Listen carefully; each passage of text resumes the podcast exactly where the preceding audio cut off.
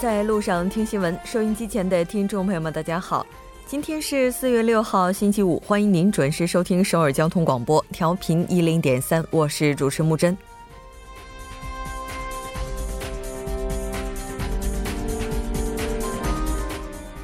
韩国宪政史上首位遭罢免弹劾的前总统朴槿惠刑事审判，从二零一七年四月十七日提起公诉到今天一审，一共经过了三百五十四天。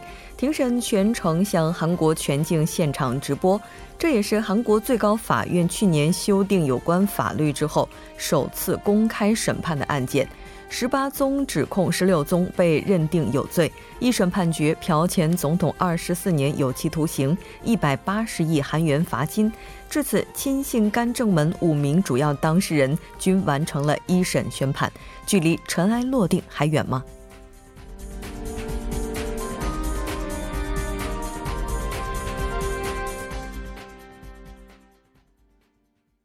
好的，接下来来关注一下今天的要闻新闻。在韩国，朴槿惠一审被判二十四年，处罚金一百八十亿韩元。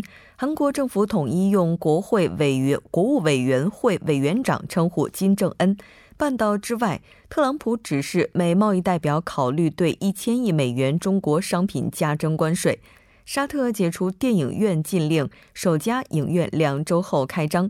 百味茶座依然和嘉宾一起聊世间百态、人间百味。那今天我们将要请到的嘉宾是来自博论律师事务所的崔在雄律师。从每周一到周五晚六点至八点，了解最新动态，锁定调频一零点三新闻在路上。稍后是广告时间，广告过后马上回来。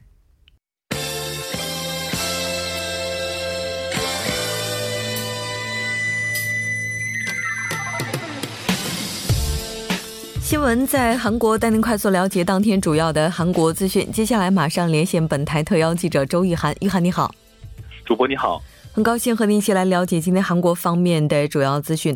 第一条，我们先来关注一下今天下午对朴槿惠前总统进行的这场宣判。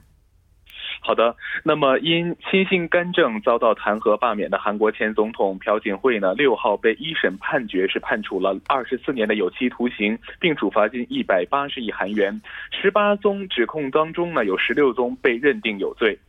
首尔中央地方法院呢，在判决书中指出，被告人滥用国民一线赋予的总统职权，严严重的扰乱了国家纲纪，呃，对这个弹劾罢免事态呢负有主要的责任。但朴槿惠呢，对法庭法庭呢是抵制到底，当天呢没有到法庭接受审判，展现前总统应有的一个责任感。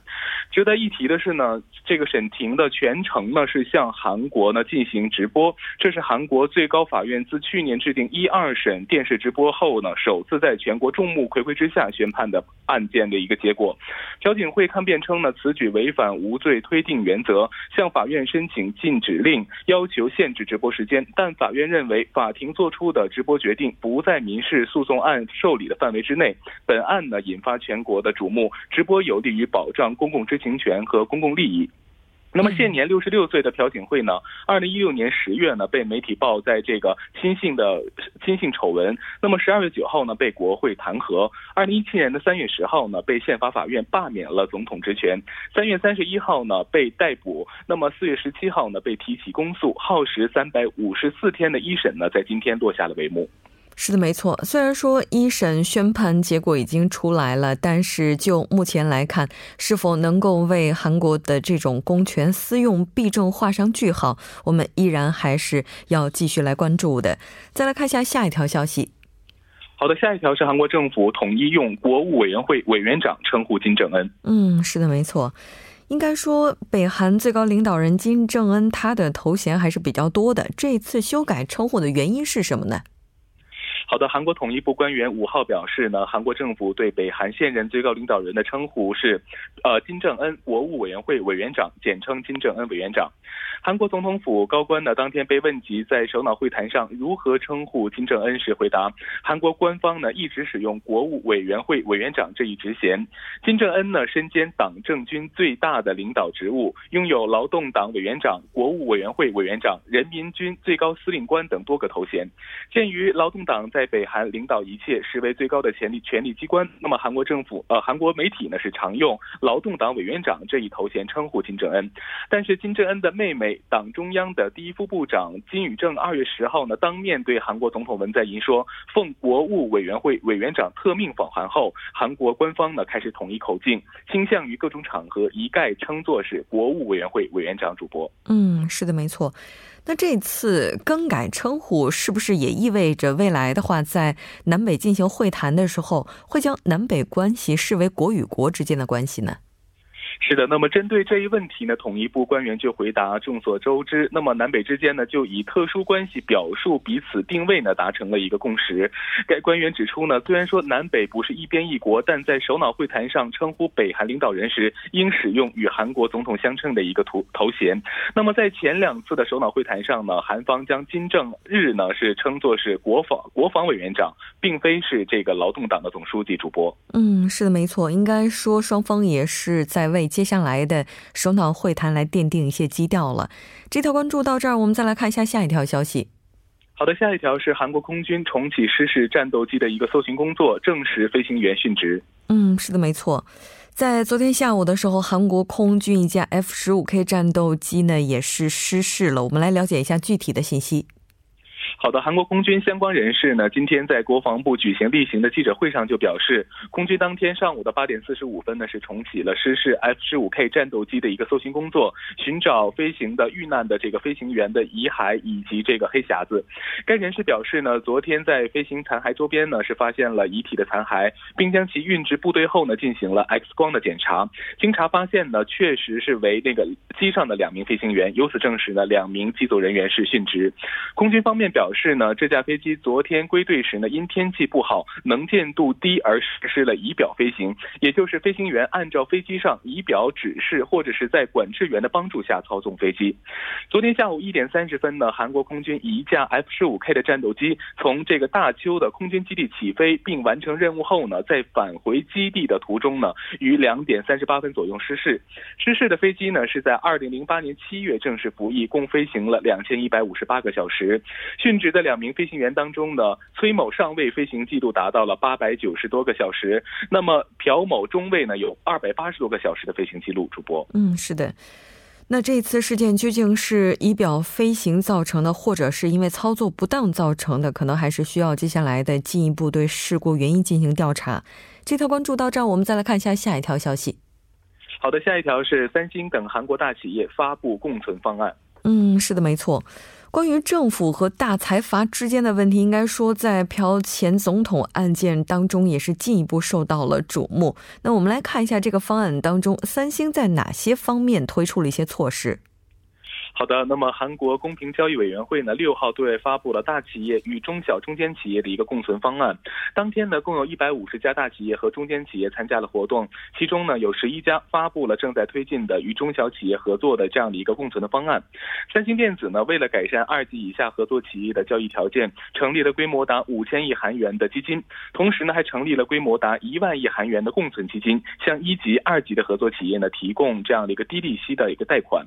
为了解决最低工资上调给企业、给合作企业带来的这样的一个负担呢，三星电子以一级合作企业为对象，将分包款呢是增加了七百亿的韩元。此外呢，三星电子呢还发布了今今年是计划向六百余家一级到三级的这样的合作企业呢提供技术开发，并开放二点七万件三星专利的一个方案。主播。嗯，是的，没错。应该说，这些大财阀在韩国整个经济发展过程当中是立下了汗马的功劳。但随着时代的发展，各种民众的诉求也是应运而生了。我们来看一下其他企业都有哪些方面的改进。好的，对于其他企业呢，现代起亚汽车为了缓解最低工资上调所带来的压力呢，特别组成了规模达五百亿韩元的基金，向合作企业无偿支援。那么 LG 集团呢，与子公司一同向合作企业经营稳定基金注资八千五百八十一亿韩元，其中的一千八百六十二亿韩元呢，向这些合作企业提供零利息的贷款。乐金显示呢，将一将为这个一级的合作企业呢，提供一个零利息贷款规模从啊六百亿韩元增至到一千亿韩元，并考虑将支援的范围呢扩大到第二和第三级的合作企业。乐金显示呢，还正在考虑将部分的专利向。这些合作企业进行开开放，那么 LG 的生活健康呢？为了保护合作企业的技术呢，呃，开发并运用了一套一系列的一个保密的系统。而 SK 集团呢，也计划呢是将经营稳定基金规模呢是从去年的呃四千八百亿韩元增至明年的六千两百亿韩元。主播，嗯，是的，这也应该是现在大企业积极的响应县政府号召，努力的打造和中小企业共生生态圈的一次举措了。我们再来看一下下一条消息。好的，下一条是韩国部分城市内的室内交通九月起提供 WiFi 服务。是的，那根据我们了解，这也是文在寅政府提出的国政课题——公共 WiFi 扩大政策当中的一环。是这样的，从今年九月起呢，韩国政府与地方自治团体协议扩大公共区域 WiFi。那那么届时呢，乘客可在全国的这个呃四千两百多辆的汽车当中呢，是使用这样 WiFi 的技术。据悉呢，这是政府与地方自治团体为加强这个文在寅政府的国政课题而进行的一个合作。呃，韩国市内公交车的数量呢，目前是三点三万余辆。那么公共汽车呢，公共 WiFi 事业为在全国八分之一的公交车，也就是四百四千。两百辆车上呢是构建 WiFi 区域，该事业呢是于四月公告，计划呢五到八月呢是选出一个合作方，随后呢开始进行作业。主播，嗯，是的，没错。那当然也希望这样的 WiFi 在得到进一步普及之后，更多的人能够这个更多的使用公共交通工具来减少这些尾气对空气带来的影响。非常感谢于涵带来的这一期连线，我们下期再见。再见。稍后来关注一下这一时段的路况、交通以及天气信息。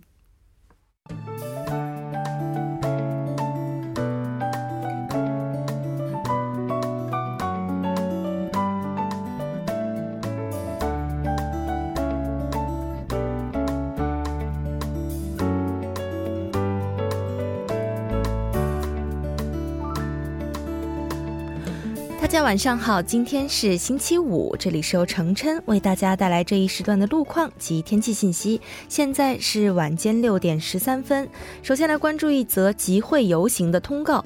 下午时段呢，在法院路正骨大厦南馆前方进行的释放运动本部人员集会，目前参与人员正在进行游街示威活动。受其影响呢，瑞草大路江南站十字路口至交大站十字路口方向单方向。的全部车道暂时无法通行，还望途经的车主们参考相应路段提前右转行驶。下一则路况来自三田路滩川一桥至三田十字路口这一路段。不久之前呢，在下行车道上进行的道路施工作业已经结束，但受施工的影响，加上晚高峰行驶车辆增多的原因，该路段目前拥堵是比较严重的，请来往的车主们安全驾驶，减速慢行。好的，我们来关注天气。今天呢，是为了纪念清明节而衍生出来的寒食节。寒食节这一天禁烟火，只吃冷的食物。并据历史记载，有在寒食节这一天天气好的话，整整一年都会风调雨顺的说法。那么韩国这轮应景的降雨呢，有效的缓解了最近干燥的天气，希望今年也会是一个顺利的年度。让我们来一起关注首尔市具体的播报情况。今天夜间至明天凌晨晴转多云，最低气温二度；明天白天晴转多云，最高气温九度。好的，以上就是这一时段的天气与路况信息，我们稍后再见。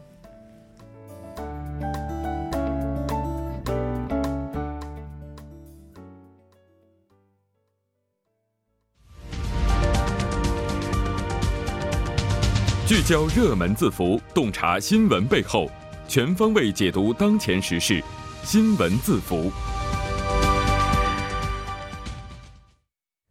好的，欢迎回来，聚焦热门字符，解读新闻背后。接下来马上请出栏目嘉宾高瞻，高瞻你好，嗯，主播你好。非常高兴和您一起来了解今天的新闻字符。应该说这两天事情真的是不断，就各种的审判，包括从去年冬天一直以来非常受大家关注的梨花木洞医院的这个案件，在今天也是有了一个结果了。对，我们来看一下今天的这个情况。目前这个应该咱们今天是做一个回顾哈。对，先来看一下这些孩子们在当时他们的情况是怎么样的。嗯，是的。呃，首先我们今天的这个字符呀，我觉得有必要跟大家说一下。今天我们的字符就是这个“医德何在”，医德何在？嗯，对。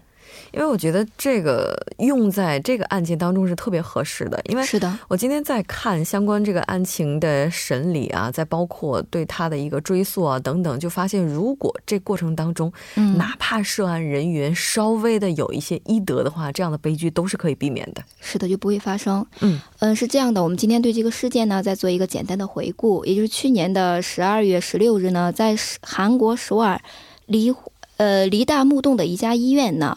呃，这个新生儿重症病房的保育箱中，接受治疗的四名新生儿，在不到两个小时的时间内先后死亡。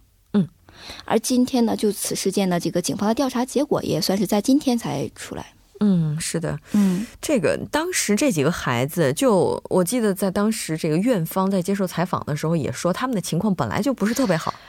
对，院方是这样说的。的原因是什么呢？因为当时死亡的四名婴儿呢，他们都是。早产儿，嗯，就是说他们出生的时候就不足六周，所以说一直在这个重症室接受治疗，嗯，而且那个时间点是在去年的十二月份，也就是一七年的年末，就马上要迎来新的一年，对，是的，父母他们的那种痛苦，可能是我们没有办法去想象的，所以我大家在想的是，哎，是不是只有这四个孩子？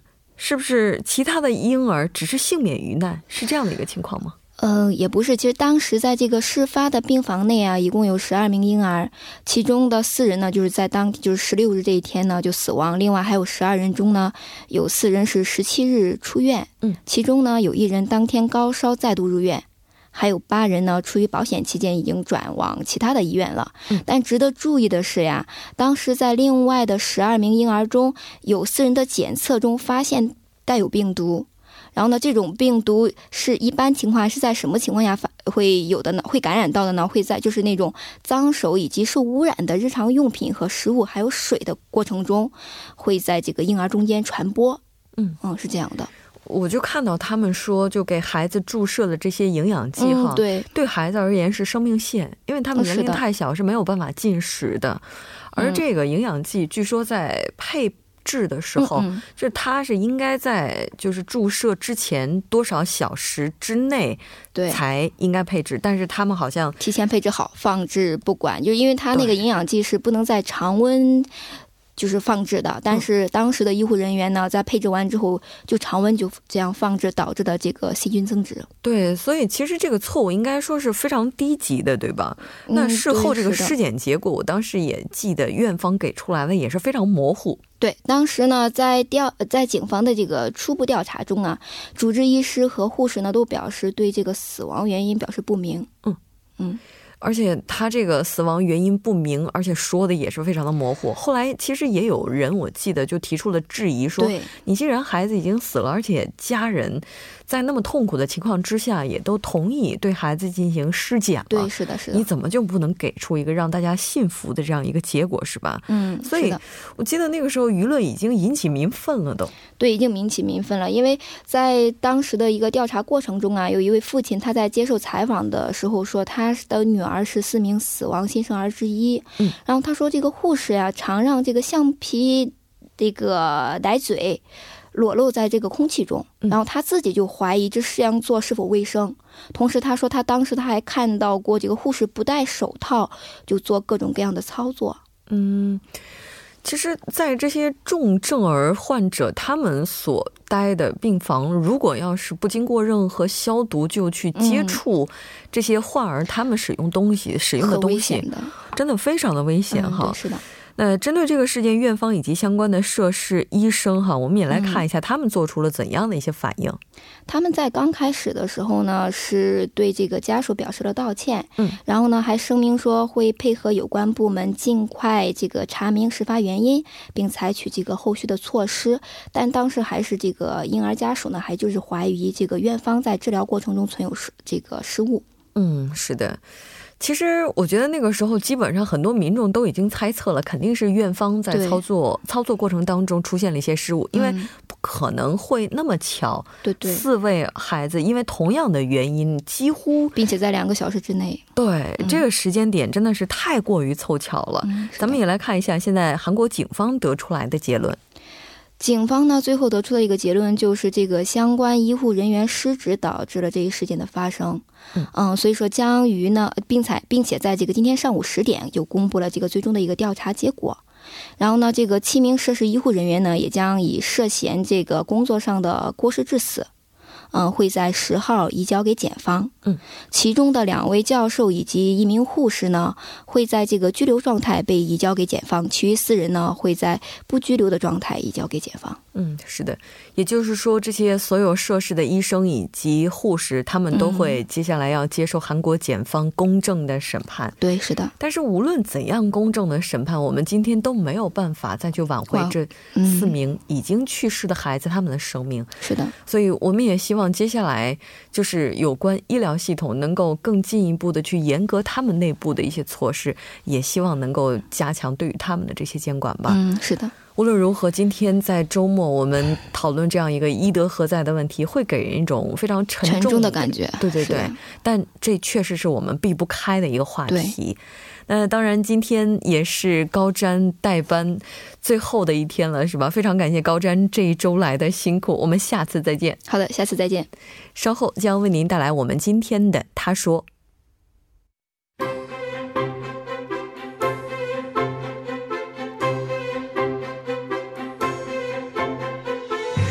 新闻在路上，在路上听新闻。您的点赞，您的回馈，是对我们最大的鼓励与支持。参与节目，您可以发送短信到井号幺零幺三，每条短信会收取您五十韩元的通信费用。另外，您也可以登录 TBS 官网三 W 点 TBS 点 SOR 点 KR 给我们留言。当然，在 Instagram 搜索 TBS C News 也可以参与互动。新闻在路上，期待您的参与。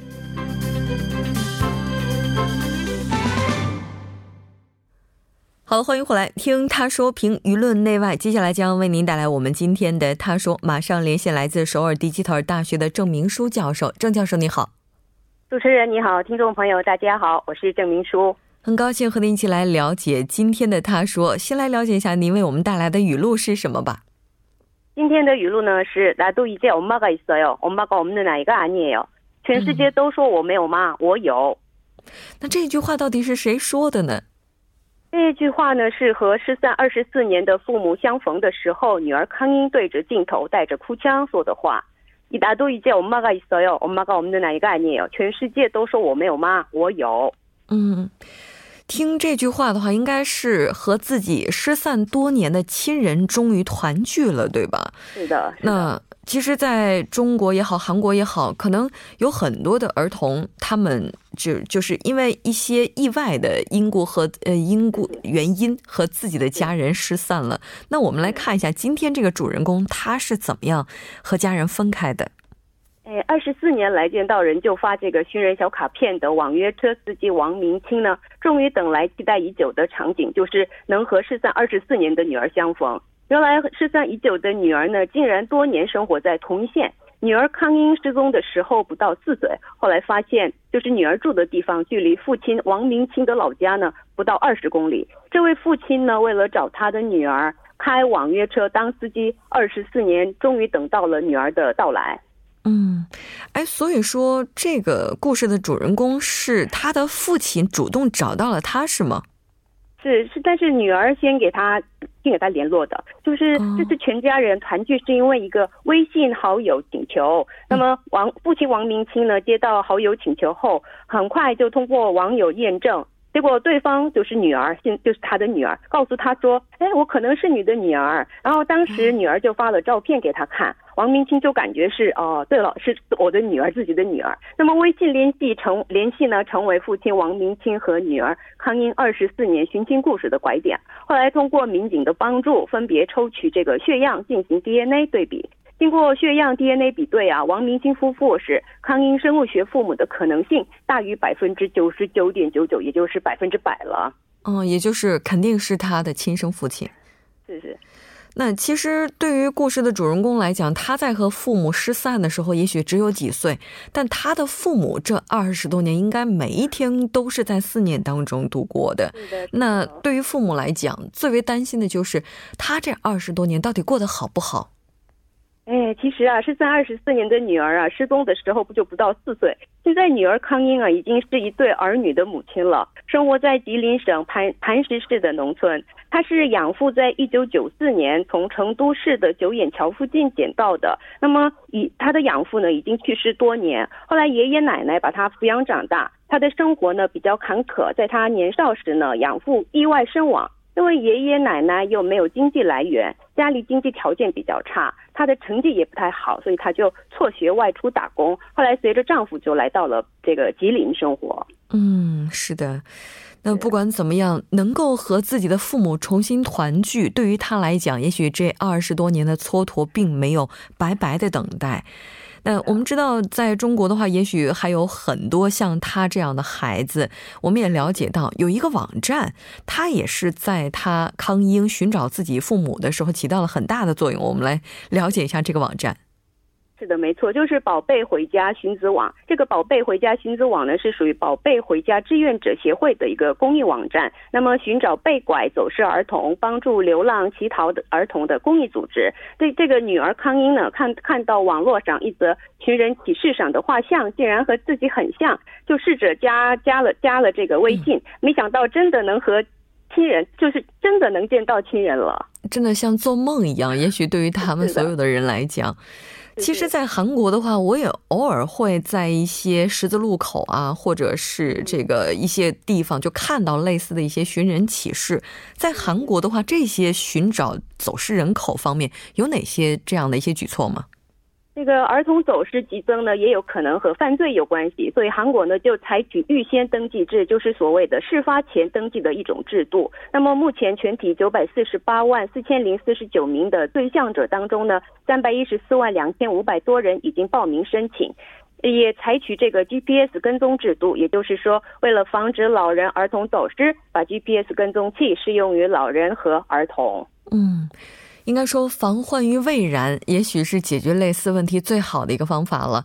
不知道刚才郑教授有没有关注我们之前的这档栏目《新闻字符》？我们提到了木洞医院的这四名死亡儿童，其实跟他们比起来，这些能够重新和家人团聚的孩子还是非常幸福的，因为只要活着，总有一天会遇到自己的亲人。是的，是的。非常感谢郑教授带来的这期连线，我们下周再见。好，谢谢。到这里，我们今天的第一部节目就是这些了。稍后第二部节目当中再见。